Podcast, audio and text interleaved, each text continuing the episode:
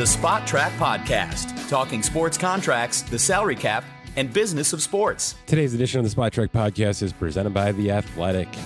Visit theathletic.com slash Spotrac, S B O T R A C. Hit the register button, sign up now, get forty percent off, download the app, personalize it.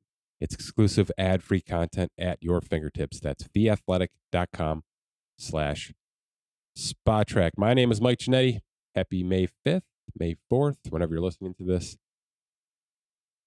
N F L draft is closed off. U D F A season is here. We're headed towards mini camps. Um, we're kind of slow playing this U D F A process on Spotrac. Uh, in years past, we've kind of tried to keep up with the rat race and you know reports and who's signed and who hasn't signed and who's changed teams and what the bonuses are. And it, it's it's crazy, as you might have ascertained on Twitter and then some. So we're kind of slow playing this, waiting for official um, reports from the teams themselves, because a lot of these signings are not official signings. They're training camp invites and things like that. So uh, we're slowing, slow, slowing it down a little bit. And look, it's only a couple of thousand dollars here and there in terms of impact on the caps anyway. So we're kind of making sure we get this one right before we actually drop these names into Spotrac. And therefore, you may see some gaps right now in that regard. Speaking of holding out, right?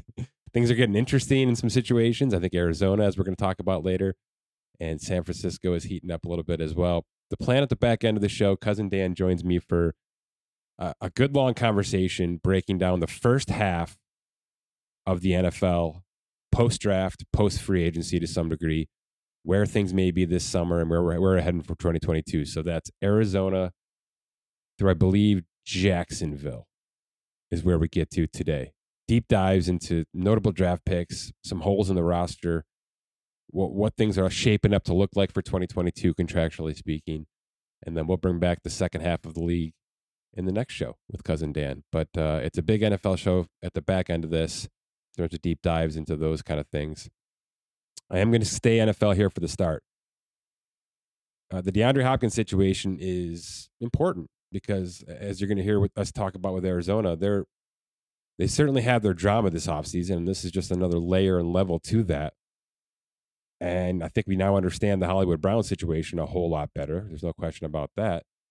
But I just wanted to kind of go through the semantics of what, of what DeAndre Hopkins is, is going to lose financially, because we throw these numbers around. You know, he's going to lose five point two million dollars. And it, I, even if I put the math there, some people kind of gloss over it, and, and I just want to make sure we're all on the same page. So there are three elements to a P E D suspension in the N F L. One is the base salary, one is the signing bonus, and then any other bonus is questionable, right? So an option bonus is secure from a suspension, won't be touched. So yes, he had an option bonus, he won't be paying that back. The roster bonus is suspect to being to forfeited money in a suspension. Now, and this actually caught me a couple days ago. I had to go back and, and fix this. The Cardinals restructured DeAndre Hopkins' uh, roster bonus for twenty twenty-two. It's ten point six five million dollars. They converted it into a signing bonus. That is applicable here. So if I go through the math here, it's a six-week suspension. It's a six-game suspension for P E Ds. There's eighteen weeks in the N F L season now with the new added game. So it's as simple as taking the base salary divided by eighteen times six. That's what he's forfeited in terms of his, his weekly pay.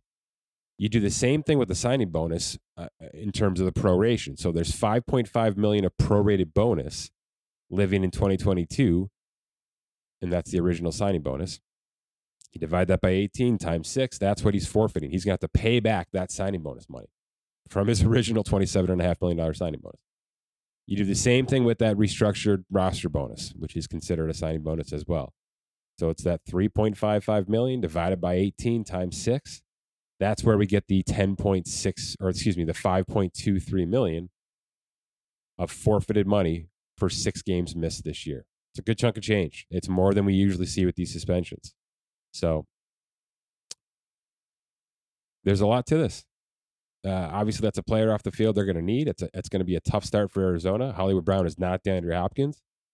They're adding some U D F As in this regard, I think, to kind of backlog this, but it's a tough, it's a tough situation. And uh, and look, I'll, I'll kind of fast forward this to Deshaun Watson, assuming he's going to get suspended as well, and you'll see the difference here. So Deshaun Watson, I, I guess let's just say it's also a six-game suspension. I think that's what many of the reports are saying it could be. The difference between this, and it's it's somewhat questionable, a P E D or a drug suspension, which is what Hopkins was popped for, it is baked into the C B A. You will be paying back signing bonus for this. No questions asked. It's not a team option. It's not a league option. It is, you're going to be paying back the proration amount of your signing bonus.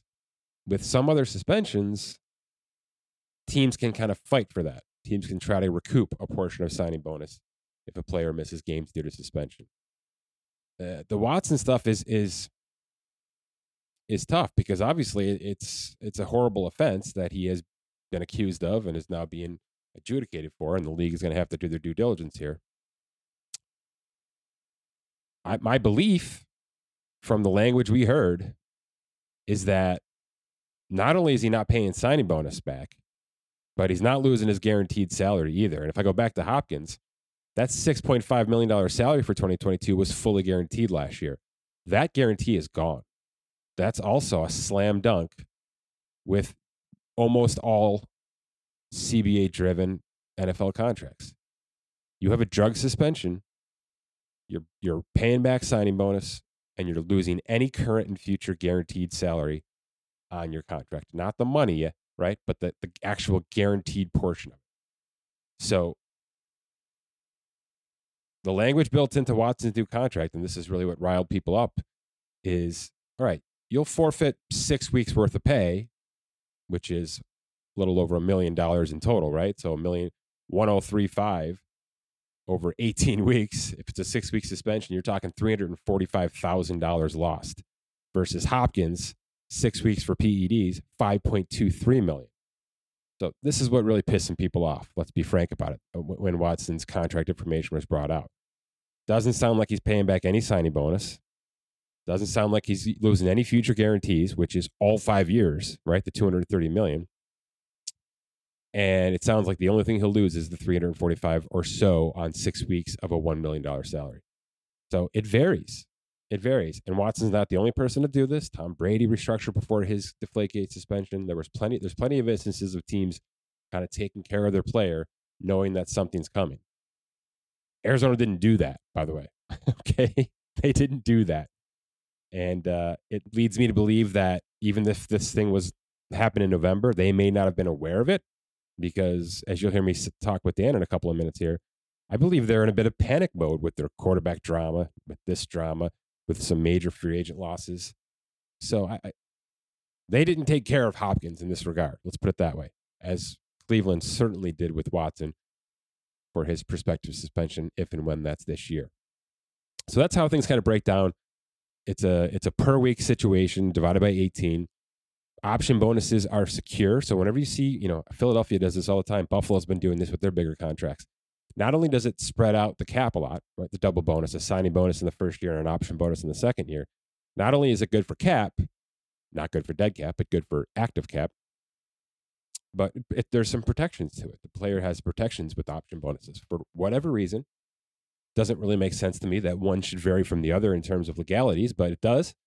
And uh, that's why we get the number we get we get with DeAndre Hopkins, five point two three million dollars forfeited for six weeks, barring an appeal, but I believe he has rescinded his appeal, so that is going to be set in stone from week one to week six. A couple other things, the Grady Jarrett contract extension, it's good. It's a strong extension. I'll do a YouTube video on this not to, uh, in a couple of minutes here, but you know, nothing to write home about. It kind of aligns with the, the the quick rebuild process that Atlanta's trying to push forward if they hit lightning in the bottle with the quarterback. Basically, it's two years for thirty-four million dollars. So if he had one year, sixteen and a half million dollars left, he's basically a little a little more than doubled that for a two-year deal. And then after that, it's Atlanta's it's Atlanta's choice. It's kind of cap and cash friendly from from there out, but it's a uh, you know, it's not a long-term deal as it shouldn't be with this kind of position, a, a, an almost thirty defensive tackle. Good player, great player. It's a vote of confidence for that team. There's no question about it. And then the A J. Brown contract, I do have details on that as well. You know, Torrey Dandy has done some short-term, quick, quick get in, get out guaranteed contracts with Chris Godwin and Mike Williams. This one's a little bit more traditional. And look, this is how the Eagles do business. I don't think the agent had too much say in how this could be structured, to be honest with you. Howie Roseman is very, very particular in how he does his management, which is, I need as much cap control as humanly possible every single year because I'm going to push up right against it. I'm going to be creative and, and kind of chaotic with my cap. And uh, it looks like A J. Brown certainly played ball here in terms of his structure. twenty-four million dollars in change in this in this first year. So he certainly got a pay raise because it was only going to be about three point nine a couple of weeks ago. So major, major impact in year one. And that's kind of the trade-off, right? We'll pay you a boatload of cash right up front with that big signing bonus. And then you'll get another boatload of cash in year two with that with an option bonus. And then we're going to play uh, we're going to play loose, fast and loose here with the cap from here out. So if if you look at how the first three cap hits in A J Brown's deal go, it's five point six, eight point five, and then twenty-seven point six. You can understand what's happening here. All right. They're looking for some bang, bang out of buck value across the next two years. And then they're going to move some things around in twenty twenty-four. Probably when Jalen Hurts, if he's the guy, needs a huge contract, and they'll go from there. So very Eagles-esque type contract. Good coin. Three years, fifty-seven point two million dollars at least, probably four for seventy-three after they do a restructure in twenty twenty-four and uh, lock in some future cap, dead cap situations. So pretty good stuff. Early guarantees. Uh, twenty twenty-four stuff locks in in twenty twenty-three. There's some twenty twenty-four salary guaranteed right now. So uh, pretty strong stuff from A J. Brown. Not only the uh, the trade compensation, not only getting out of a Tennessee situation that appears to be nosediving in front of her eyes, or at least uh, standing standing pat, but the Eagles are a young, fun team, and A J. Brown makes them better. There's no question about it. And his contract is locked in for three, maybe four years. All right, time to talk uh, in-depth team deep dives for the first half of the league with Cousin Dan. But first, I want to give a shout-out to a partner and a friend, a friend of the show, Dynasty Owner. It is time, folks. N F L Fantasy Football is here. I'm getting my Yahoo and my E S P N emails that things are opening back up, and it's time to start doing your research. Well, if you're a Dynasty player and uh, you live in that that world, or you're you're interested in living in that world, you this is a twelve-month situation, right? You are you're doing as much work on your roster as I'm doing on the real N F L rosters for Spotrac, which is pretty much every day there's a transaction that affects not only maybe your team but the league as a whole. And that's how this works with Dynasty Owner. It's that thorough, it's that complicated, and I think that that's exactly why they built it. This is not for the amateur fantasy player. It's real salaries, it's real transactions. You have to make real kind of daily, weekly decisions on your roster. You can go head-to-head, you can go weekly. They got obviously different ways to, to uh, play the actual game itself. There's a great app that goes along with this, so you're not farting around on the internet too much. They include the bench as part of your your weekly scoring process. So it's not just start your lineup and walk away. You have to actually think about level two, level three of your roster on a weekly basis. You can win cash prizes. There's always to set up uh, your league in terms of uh, a private or a public situation. It's just a really well thought out, th- thought out app. It's not your run-of-the-mill fantasy football app. And if you're thinking Dynasty, it's even gone three, four levels above probably any kind of Dynasty situation you've played. So Uh, obviously, the, the salary cap and the N F L salary situation drew our attention originally.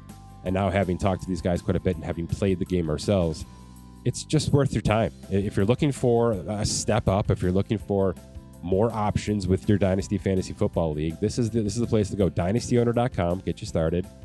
Hop in. Get yourself a trial situation built out. Visit Dynasty Owner dot com right now. All right, joined by Cousin Dan. Dan, it's an N F L primer. I don't know. It's May fourth. I don't know where we're headed here, but look, there's a lot of changes on these rosters. We've had a decent free agency, you know, kind of uh, financially status quo. And uh, many of these teams have upgraded, and now we've passed the draft. So it's a good time to assess these rosters, at least from kind of a surface, a surface point and a financial aspect as we approach the offseason and, you know, some roster cuts, some I think some more trades, maybe some notable trades. So I just want to run down all thirty-two here with some some bullet points, some thoughts. Obviously, some of these teams have some major storylines heading into May and June here, and just kind of bounce off from your perspective, because I know you're kind of living in the in, in the odds worlds a little bit more than I do, maybe from a more surface view, maybe more of a fan perspective. And, you know, I, I like to step away from the numbers a little bit and just kind of assess what the hell each team is, not so much on paper, but, you know, are the Arizona Cardinals, for instance, off the top here, Dan, are they trying to win the Super Bowl this year, in your opinion? um, I think they, I think, let's just say, I think internally they are, they feel they're better suited than the public does. Okay. Um, okay. But yeah, I think they, I mean, they're pretty aggressive and they seem to make a lot of moves, but I don't really like the, the general, you know, outlook of the, the team itself. Yeah. The, the word I have here associated with them is panic. Um, and this isn't new, by the way. I, I feel like this, this organization always enters some sort of panic mode and makes some sort of knee jerk decision, almost as if they feel like their jobs are always on the line. And I guess for Kingsbury, despite his extension, it, it may be, uh, cause you know, if this goes wrong in twenty twenty-two, either Kyler Murray or K- Cliff Kingsbury is going. Do you agree with that point?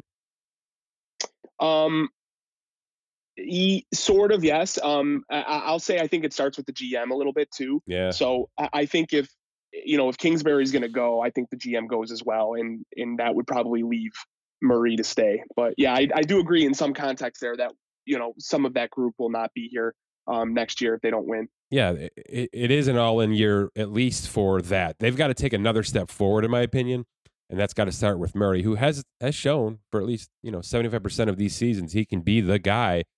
But uh, I think we're headed towards a summer where he's going to want the big money, and they're not ready to do it. And and look, the Hopkins stuff, losing Chandler Jones, having to acquire Hollywood for a first-round pick, which is crazy in context. You know, all of that now leads to, I, I think, an even more amped up twenty twenty-two season, right? I mean, if they were kind of thinking they could be fringe contenders a month ago, doesn't it feel like now they've forced their hand to the point of where they better be in, in serious contention, at least in the N F C? Yeah, that, that feels right. Yep. Okay. Falcons, different situation. And, and that's why I like to do this team by team, because, we, you know, you look at these draft grades, Dan, and you're just looking down and looking for A's and F's and B's. But not every team is built the same way, certainly not in the same contention window. And Atlanta's not in a contention window.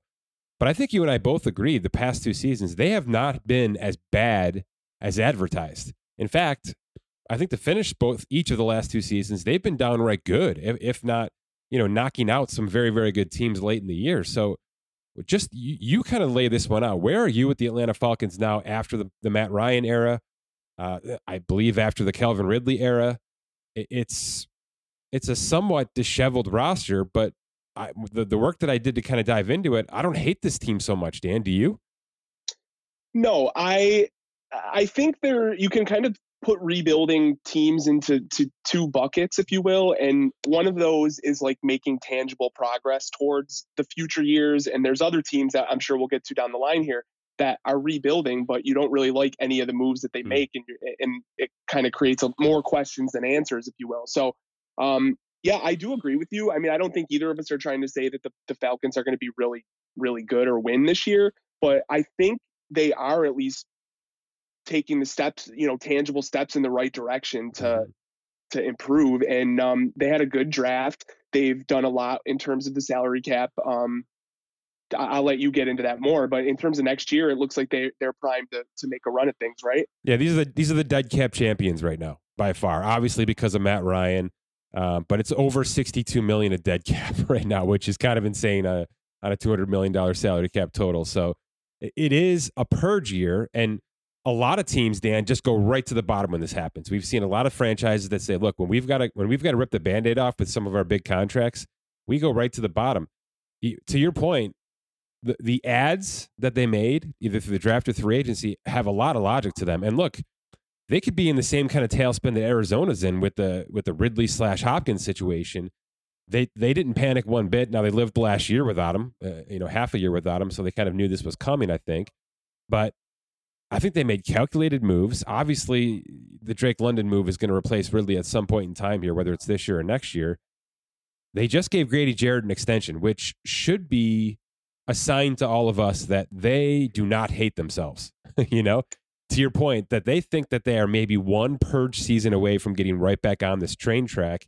And I think I agree with that. And a lot of that re- relies on the Mariota Desmond Ritter situation, but I, I have a feeling you like that as much as I do right now. Yeah, I I mean, I don't think Mariota turns into like a top no. fifteen or ten quarterback, but I mean, he reunites with Arthur Smith there. I think, you know, with the history, he he probably is a competent, you know, manager of that offense, right? And there are weapons, as, you know, you've yeah. laid out. So I, I, yeah, I tend to think that they're a team that could kind of take a step in the right direction and surprise people. Dan, is there, is there an outside Tannehill vibe to Mariota right now? Yeah, that's fair. I mean, you know, he could he could come closer to to his ceiling than we've seen in the past. That's for sure. But yeah. um, he's just a guy we've kind of forgotten about, but um, does have talent. Good guy in the locker room. Yeah. It, it, you, perfect you comp to, for Ritter too.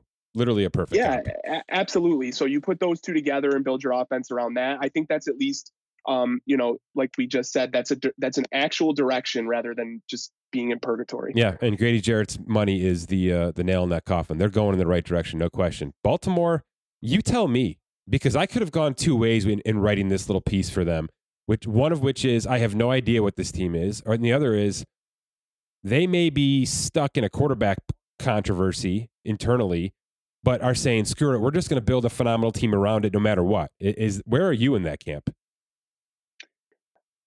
I... It's really hard for me to say that the Ravens have drastically improved at this point, but that's that mostly revolves around uh, our assumption that the offense is going to kind of return mm-hmm. as the same it has as it's been in the past, which is good, but relies on Lamar to run maybe a little bit too much, and it, it's just not sexy overall, right? So, um, in terms of competing with the other power powerful offenses in the A F C, I don't really know if they like got better, but also, at the same time, they did have a good draft. Um, yeah. And and they're just a good organization that that kind of squeezes talent out of places you might not think. So I, I just have trouble getting really excited about this team when the offense is going to look very similar to what it did last year. And I and I just don't know if that can get them, you know, get them far in the in All right, the I'll push back on that just a little bit, because I know exactly where your head is with that. But But as you know, that, that this team took a ridiculous uh, injury bug into training camp. I mean, the running backs started falling left and right. They lost Marcus Peters to a gruesome injury. He'll be back in that secondary. And look, those are the two position spots that I have noted here, Dan. The run game and the secondary. Both on paper are loaded, absolutely loaded. And they added again this year to both of those position groups, which which leads me to believe that it's exactly how they want to run their team. Their D-line and their O-line, I think, are in really good shape. Maybe not so much the D-line, but the O-line is one of the best in the league, and it has been for a while, and it got better this year with two acquisitions. So I I think they're built properly to be one of the better teams in the A F C, but you're right. A lot of it comes to, can Lamar return to some sort of Superman form, or, and this is my pushback, or if that run game is healthy, is that truly where they want to work their offense through? Take it off Lamar's legs, put it onto three or four really strong, versatile running backs, let them carry the offense, and then we have to get to the wide receiver position. Where are you there? Are they just going to punt on it again and just run through Mark Andrews, hope Bateman takes a step forward? Or do you think that one of these notable free agents, a Landry, a Will Fuller, maybe a T Y Hilton, are long for Baltimore here? Um, actually, I think both could be true. Bateman is probably primed. Uh, well, I shouldn't say that. I think there's a little bit of upside there. I think internally they feel that he could turn into a legit wide receiver one. Mm-hmm. Um, and I, I think they're always in the veteran uh, wide receiver market. And there's a number of names out there um, that that would be nice ads. So I, I don't think their receiving core is going to stay as is going into the season. All right, that's fair. I think I agree with that. I, I believe they'll assess their roster and, and realize that's the weakness. It's it's basically a tie. I'm using FanDuel here for some uh, some season odds. It's basically a tie between Cleveland, Baltimore, and Cincinnati for the division. Do you agree with that? I I do. Yeah, I think it's a toss-up. Okay. Yeah, we'll get to those other teams in a second here. Buffalo, uh, perennial. Or I mean, everybody has them everywhere at the top. Everywhere you look.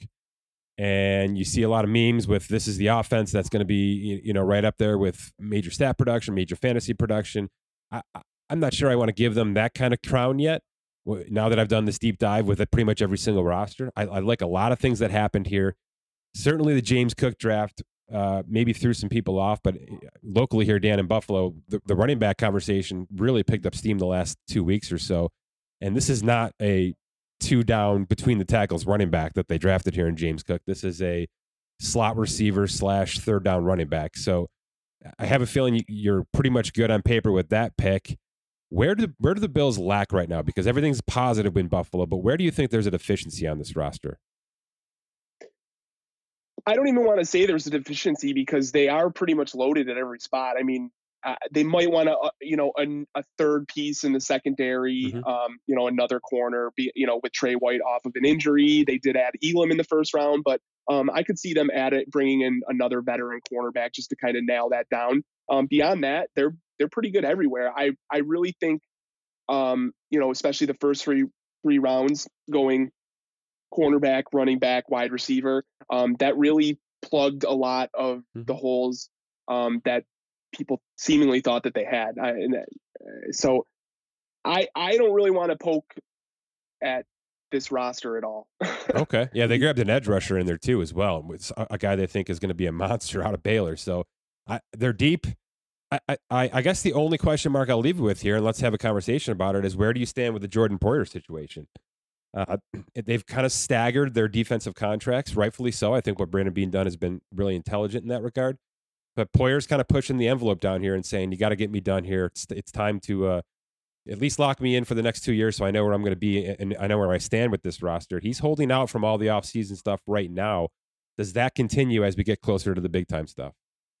Oh, it, that's a really good question. And that because they're be- not deep enough at safety to be able to handle that was my point, Dan. Right. I mean, is the general consensus that safety is somewhat replaceable, though, or am mm-hmm. I off with that? Um, it's a good question. Not- I mean, Tyrann Mathieu did wait till May fourth to sign a contract, right? I mean, right. And I don't want to suggest Jordan Poyer in this defense is is replaceable, but um, I think as this roster kind of ages a little bit here and things start to, you know, prices start to increase, I, I'm not sure if that's a guy they want to really commit a whole bunch of money to long term, mm-hmm. but. Um, it's not because he's a bad player. I just, in terms of roster construction, I really don't know how they, how they play that out, Mike. Yeah, it is a looming question. And I think there's some question in the inside of that defense as well at the off ball linebacker position. They haven't extended Tremaine Edmonds. He's on his fifth year option. It looks like he's going to stay that way. So a couple of defensive question marks, maybe a, a not deep enough offensive line, which we've seen come back to bite some teams in contention late in the year, but all in all, this is one of the most loaded rosters that I assessed today for, for this piece. So it's, uh, well, I'm not trying to crap on it one, one iota. Well, and to that, no, if their, if their weakness is the offensive line, let's, let's say that's their biggest weakness. The James Cook pick was, was brilliant for that. There I mean, go. we talked, we talked all last year about how they, they really needed like a dynamic running back instead of just Devin Singletary and Zach Moss. And, um, right. And I and, haphazardly and, threw out McCaffrey, who, you know, but instead of going eight million dollars a year for a washed up injured running back, they went, you know, young on a rookie contract in the third round, right? Right, exactly. So there you go. Speaking of Carolina, the number ten cash payroll in football, Dan. They don't have a quarterback that they like. They have tried every avenue to get a different quarterback. It didn't work outside of drafting Matt Corral, which I don't know. That, that is it going to be Matt Corral's team? Let's put it, let's put that question out to you. So I I personally think the Baker thing gets done at some point. You do. Um, I I don't think they're going into the season. That that ownership, that team, they seemingly are always looking to upgrade. I, Wait, so help me understand this then, because Baker and Darnold have the exact same contract situation. One year, eighteen point eight million dollars, fully guaranteed. So is this what's going to happen, Dan? Are are the two teams just going to respectively eat half of those contracts and then swap player for player?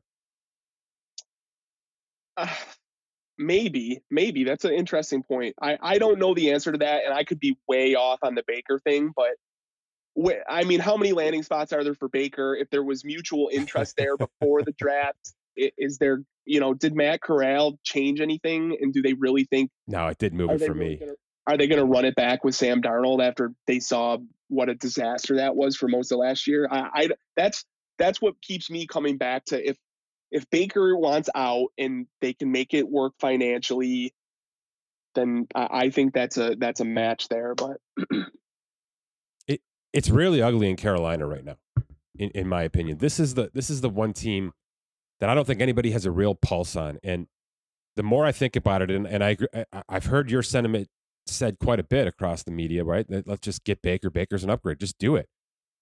I, I actually think the right play is just to sit on your hands the whole year and, and just kind of let this thing ride out. You do have some dead cap to take on and purge.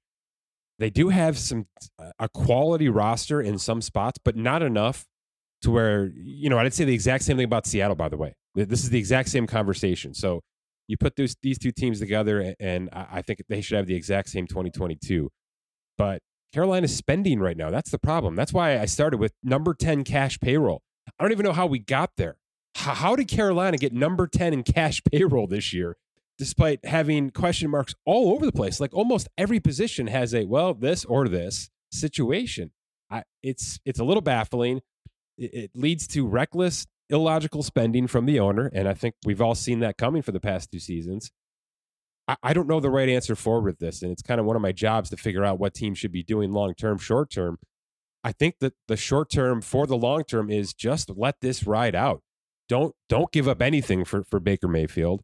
You've already got a Baker Mayfield and, and Sam Darnold. I, I think, I don't know that one is, is better than the other or worse than the other. And the contracts are exactly the same. So just stick with it and and ride it out and get yourself to a better situation next year. And, and maybe Matt Corral plays the last six weeks and, and you see what you have there. But I, I think there are so many questions that, especially at May, right, because it's, there's you're losing time to fix it, that it's just not even worth going through the motions and giving up more draft capital to do anything respective right now.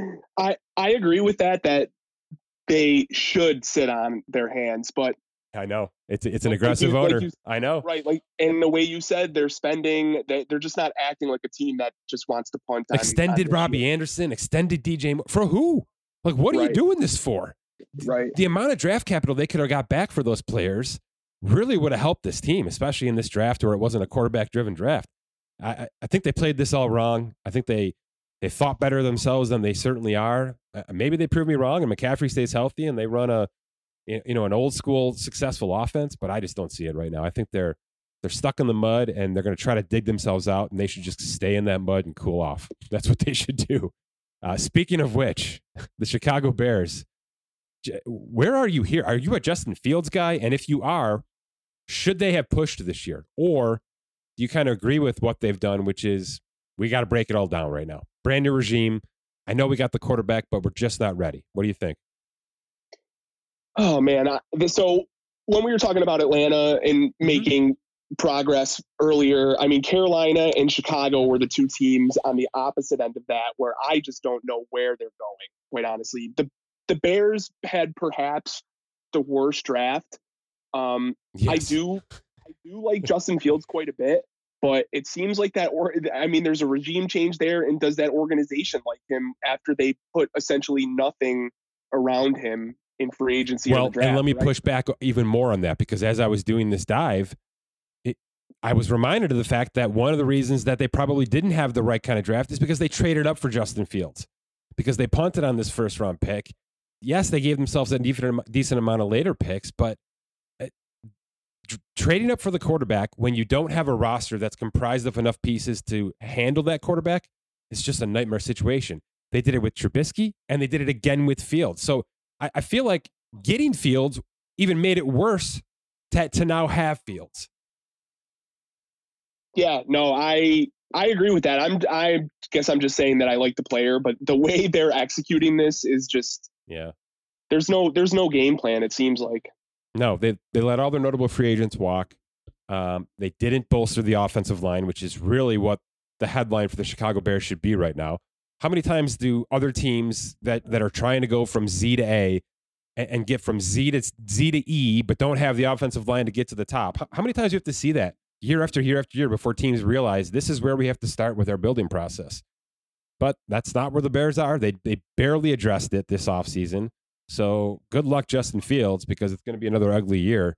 I, I hope I'm wrong, because I do like the kid. I think he's real dynamic, real versatile. He's he's kind of what the N F L is looking for right now. But I think he is in a suicide mission in Chicago, unfortunately. Since, I agree. Yeah, Cincinnati. Speaking of which, right? They they had their guy. They, they they did right by going all the way down to get this guy in Burrow.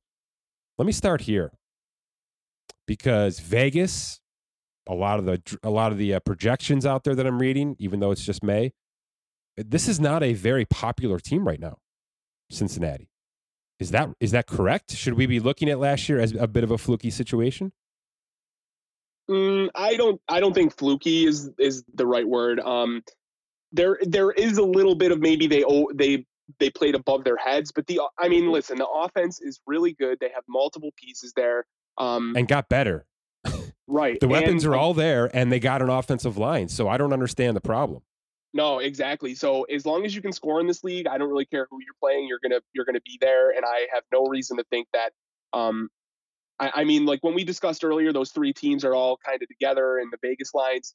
Um, I, I I still think Cincinnati is the favorite to come out of there, and they, I don't see how they won't make the playoffs. That that's a good enough roster to get in in that division, I think. I, I completely agree, and and the fact that they're not higher in the A F C. In terms of the odds and things like that, the fact that Kansas City is way up there, the team that Cincinnati beat to get to the Super Bowl, and Kansas City took a step back. We'll talk about it. I just think they're they're they're undervalued. There's no question they're undervalued. If you gave a twelve-year-old the breakdown of last year's Bengals and then what they've done this year in the offseason, it's like A plus B plus C equals D. That's what they did. They they needed an offensive line. They got three guys. They retained their defensive line, which overachieved last year and should be, you know, at least be above average this year again. They needed legitimate secondary help. They needed to replace Eli Apple and retain Jesse Bates and maybe add another safety. Their their draft picks were safety, cornerback, offensive line. What what do you want? I mean, this they did everything that any kind of, of armchair G M would ask them to do. So uh, uh, to me, they're undervalued. They should be the leaders in this division right now heading in. And I think that we are all kind of bamboozled by the smoke and mirrors that was Deshaun Watson going to Cleveland. I, I really believe that. And let's get to Cleveland because they're next. I, I don't even know what, what to make of this. We've already talked Baker, who wants out, but they don't have to move him because it's either trade him, don't trade him, or release him. And to me, releasing him is just ridiculous. Well, you're going to punt on nineteen million dollars cash for a quarterback who could at least help you. You you know, as long as he wants to be around the organization at some point in time. I, where are you with this? Because Jacoby Brissett's making like seven million dollars guaranteed this year. Watson's probably going to be suspended. So somebody's going to have to play quarterback. Well, I, can you start with the quarterback position here and then kind of get through this this Browns team, Dan? Because I've uh, I've got questions. Let's put it that way.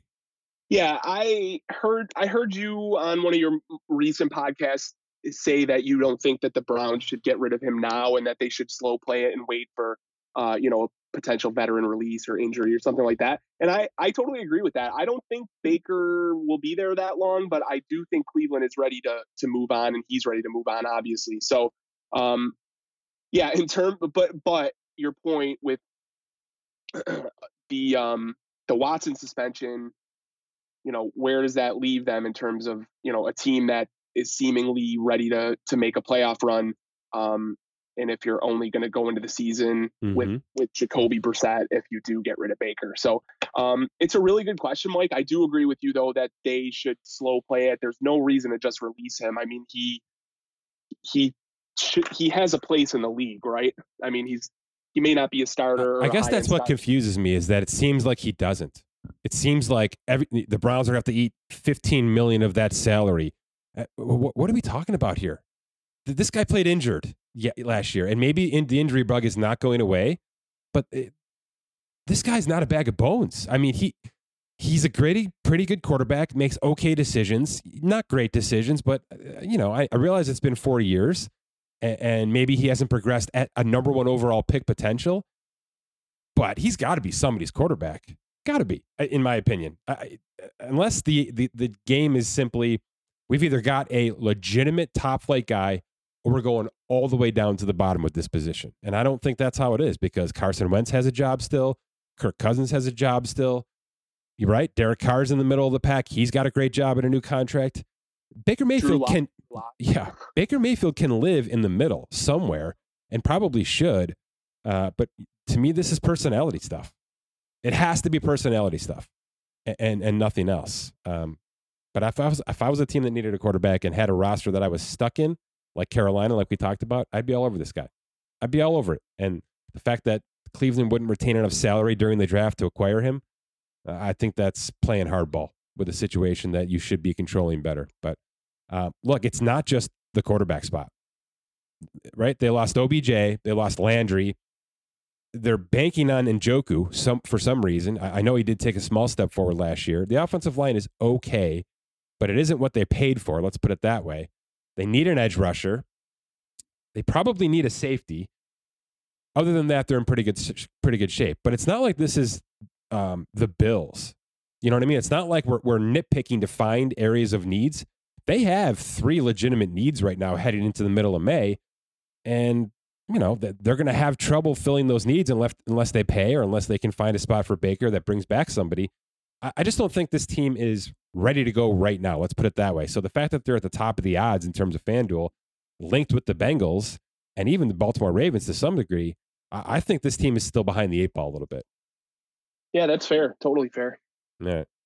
You tell me what the Dallas Cowboys are, because I, I almost headlined the Dallas Cowboys the new New York Yankees. Whereas they're America's team, but they're playing like the Oakland Athletics in terms of their finances. Is that wrong? Doesn't it feel like they just shed salary this year just to do it? Yeah, to some degree. I mean, how much of that has to do with the, the Zeke contract, right? Yep. So from that perspective, yikes. I mean, if you're if you're tearing down your roster because of a a running back overpay, I mean, that who's that on? Not, you know, that's that's on your roster construction. So um, I don't know what they're doing. I mean, I think the offense is still going to be solid, but uh, I mean, I think the Cooper the the Cooper removal is a little bit more than people will. I agree. You know, I, I don't think um they just replace him with with their internal options, you know? And James Washington, who, yeah, right, who had every opportunity in Pittsburgh to break out and didn't, and that's where wide receivers break out. So I, I'm not I'm not good on that situation just yet. Um, the offensive line's a disaster because of retirements and injuries and, and whatnot. Tyron Smith is back, we think, but for how long, we have no idea. They're going to start a rookie left guard. They're going to start a, pa- a patchwork uh, right tackle. They're going to start a patchwork center. It's there's a lot of reasons to be down on this roster right now. They're kind of patching together a, a defensive line to some degree. Dante Fowler Junior on a near minimum contract to go opposite side of DeMarcus Lawrence, who they overpaid for. I, I just have a lot of reasons not to like what I'm seeing here. Not to mention, we don't even know if Tre- Tre- Trevon Diggs is that good. You know what I mean? Like, there's a lot of analytics out there that say he is a, a kind of a one-trick pony and can't be a true shutdown corner. He's kind of getting thrown at because he's just kind of a ball handler versus an actual shutdown corner. So I, I look all over this depth chart and I, and I see holes and I see uh, areas that they should have overpaid for in free agency and maybe gone up in the draft a couple of bit, a little bit. And Jerry Jones just basically said, we, uh, we let things fall into our lap this year. And I think that's exactly how it's going to look at the end of the year. I agree. I agree. The Broncos, Dan, are they this year's Bengals, or are they still a year away? How does Russell Wilson impact this roster? It, can it be that immediate? It, can it be the Rams? I think so. Why not? I mean, the the rhetoric around this is either they're going to be su- they're going to be the best team in the league because they got Wilson, or Wilson sucks and is washed and they're yeah. not. You know, there's like almost no in between. And um, you know, why can't there be an in-between where he just manages a good offense with offensive, plenty of offensive weapons mm-hmm. and a good defense? Um, and, and why can't they just be a good, you know, upper third, top third team in the league? I, I, I don't, I don't know why everyone thinks they're either going to be incredible or terrible. But. Would you, would you bet them to win the division? Uh, no, I still think the Chiefs are better. Actually, I think the Chiefs and the Chargers are still better. Well, that's but... how FanDuel has it right there. Denver's third. So, and by the way, the Raiders are are seven to one right now for that division, and they certainly got better. We'll talk about them in a second. It, it, it's a crazy division when you look at it in context of all four teams.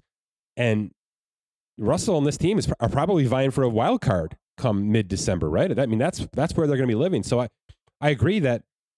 There's probably going to be a point in time where we're all screaming about how bad this Denver team looks. And it may not be Denver. It may just be this division's a killer and the A F C is a killer. And they're just going to have to live with slightly above average. Is that kind of where your head is? Yeah, for sure.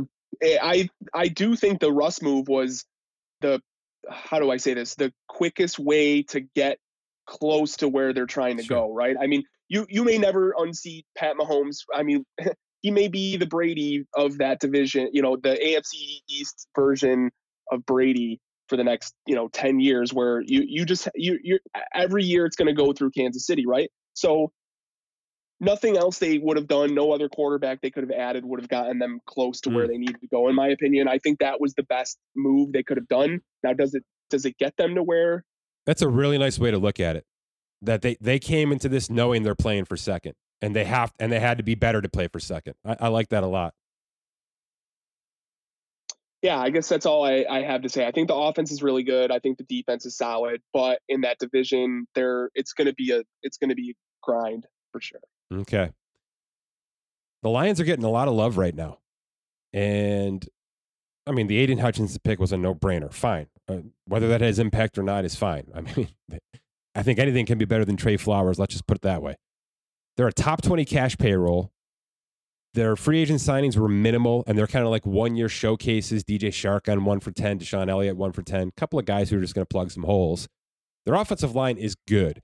So that rant I had before with Chicago about how this is, you know, the, the boring right way to do this is to start developing your offensive line via free agency in the draft and then drop in a big free agent spend or a huge draft class and see if you can catch lightning in a bottle and make it all work.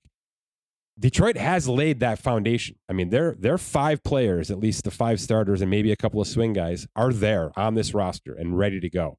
And, you know, the coach may not be prepared for this, but and Jared Goff may not be prepared for this, but are you are you ready to say that the Lions can at least be a problem in this division?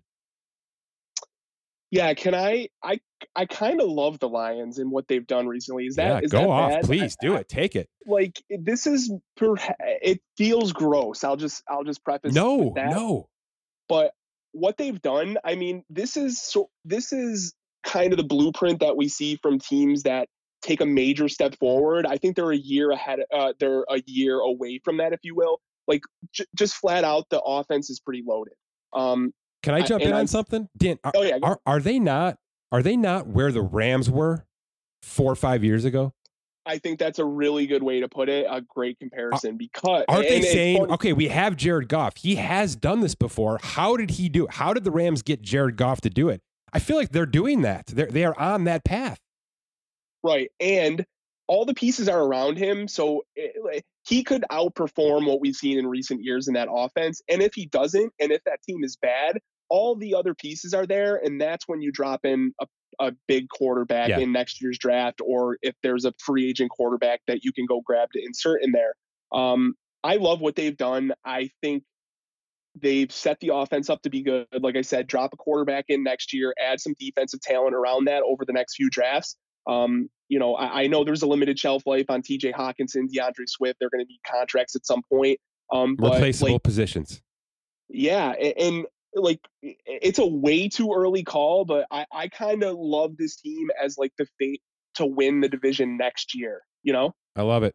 I absolutely, I, mean, but, I absolutely love it, Dan. I really do. Because I think if you're worried about a running back and a tight end, right, uh, right. things are going well. I got to ask though, Was was the Jameson Williams Williams trade up too much? Was that too aggressive? Should that have been next year's move?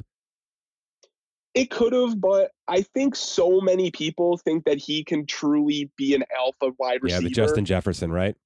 Yeah, totally. So, and in that division, I mean, just to like kind of step back a little bit, that division long term is set up very poorly. I mean, the Packers are seemingly have a short shelf life. The Vikings, what in the hell are they doing? And you know, in the Bears, we already talked about how we're neither of us like their direction. So I think the Detroit, like they're not. They smell it, man. They smell it. I know. I, I'm I'm on board. That's one of my that's one of my favorite teams of the offseason, quite honestly. So let me put let me preface it this way, or let's let me finish it this way. Goff is basically on a one year deal for twenty-six million dollars, which is less than Carson Wentz, by the way. I want to keep saying that out loud so everybody knows how bad the Carson Wentz situation is. They can get out of it for basically nothing next year. And if they want him, he's twenty-five and change next year. He's less next year with basically no dead cap. So let's say he takes a step forward, or they start, they start to materialize some things, but they're not ready to pay him again. They got three years left in this contract. I mean, it's basically three for seventy-five in front of them, and they've got all the control with it. So it's it, Jared Goff may not be the guy, like the alpha elite quarterback in this league. And, and that's why the Rams moved on, because they found a, a better option, and, and good for them.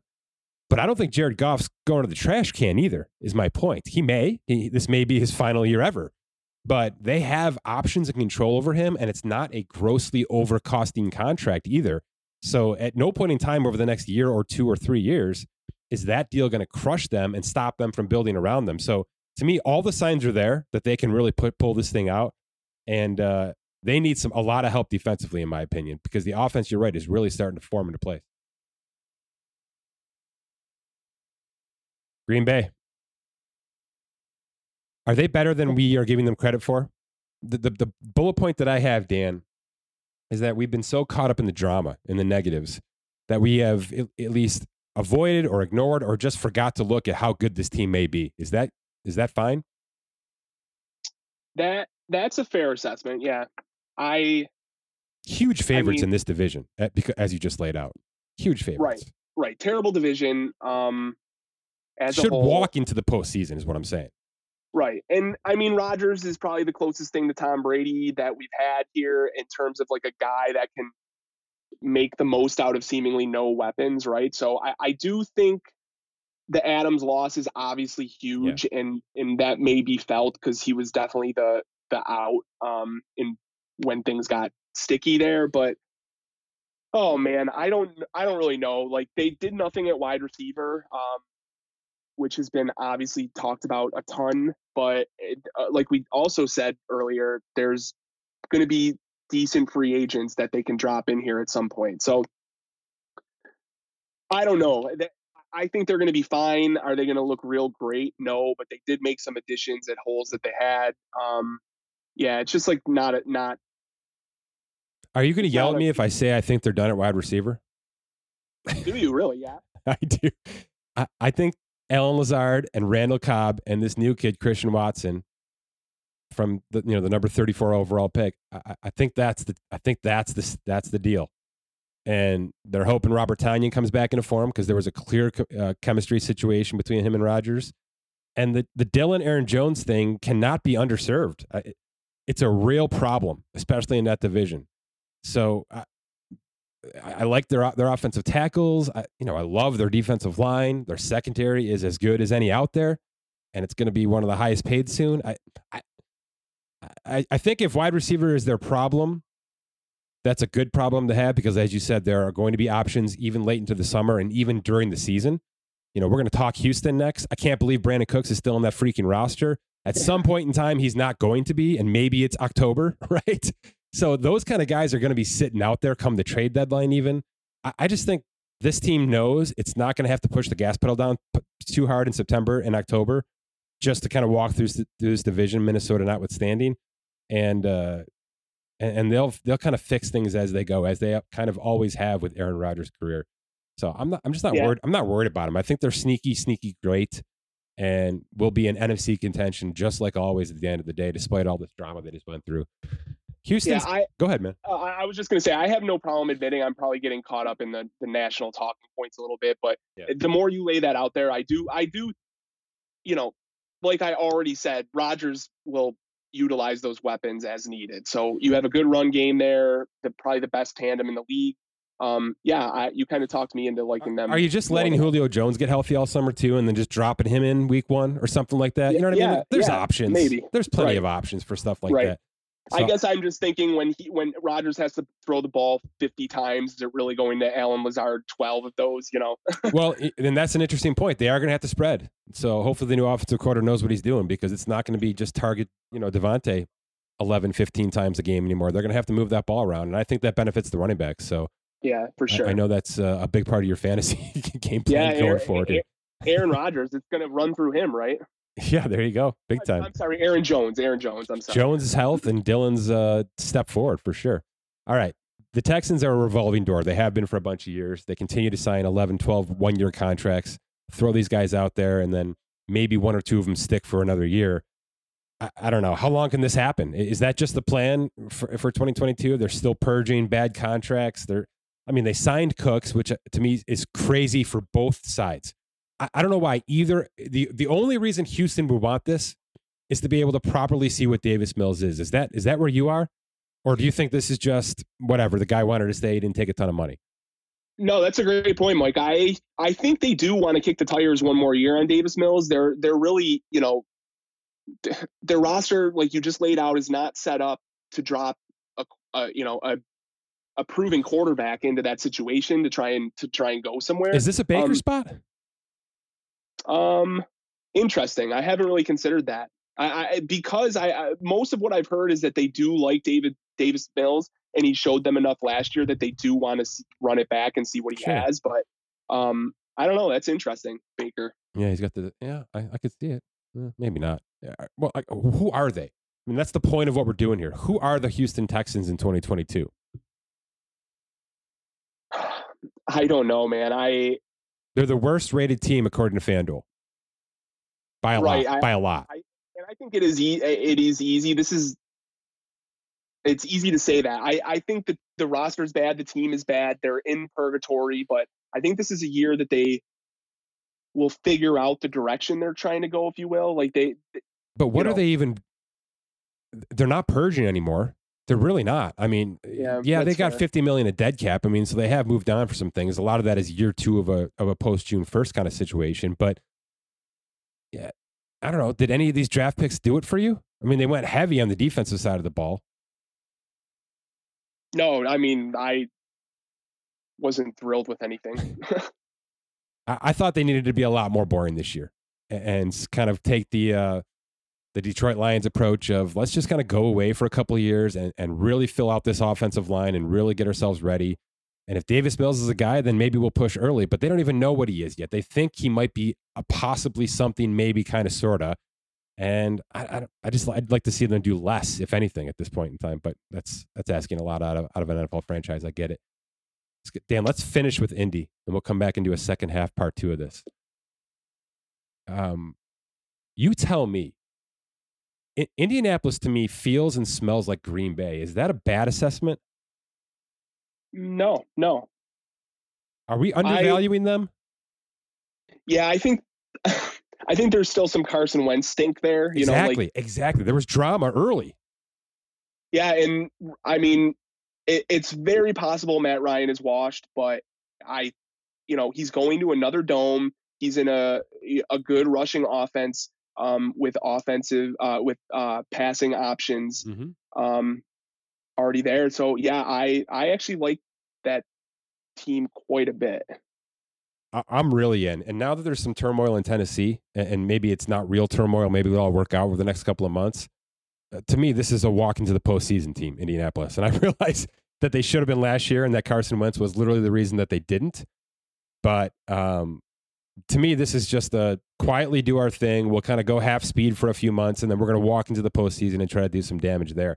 I, I really am comfortable with this team right now, even if Matt Ryan isn't, you know, five years ago, Matt Ryan. I just don't think he has to be, and I think Indy knows it. We'll take seventy-five percent of Matt Ryan with one hundred fifty percent of Jonathan Taylor right now, and, and we know exactly how to handle this thing. So they'd, they'd have my A F C South bet, and they certainly have a, a comfort bet from my from my perspective, and I think you feel the same, right? Yeah, yeah. And didn't Jim Irsay literally say in his postgame when he trashed Carson Wentz was like something along the lines of all he had to do That's was right. not screw it up, and he screwed it up. And that and Matt Ryan is not that guy. He's it's not just a brain problem. yeah, yeah, exactly. So it's I, not an arm problem. No. Uh, so I, I agree with you on this. I think the roster, I think it's good. I like Frank Wright as the coach in terms of, um, you know, maxing out talent on that roster. So yeah, and it's a cakewalk division, as you already pointed out. All right. That's a really good start to this thirty-two team deep dive into the N F L offseason slash draft kind of postpartum discussion. Uh, we'll come back. We'll do Jacksonville through Washington in part two of this situation, and uh, we'll talk some baseball soon, too, because, oh, those Mets, Dan. Good stuff, man. Thank you. All right. Sounds good. Thanks. All right. My thanks to Cousin Dan. Always a pleasure. We'll be back uh, with the next show for part two of that N F L deep dive. My thanks to The Athletic. Visit theathletic.com slash Spotrac. Get yourself forty percent off that first year subscription. Download the app, personalize it. It's ad free every day, all day.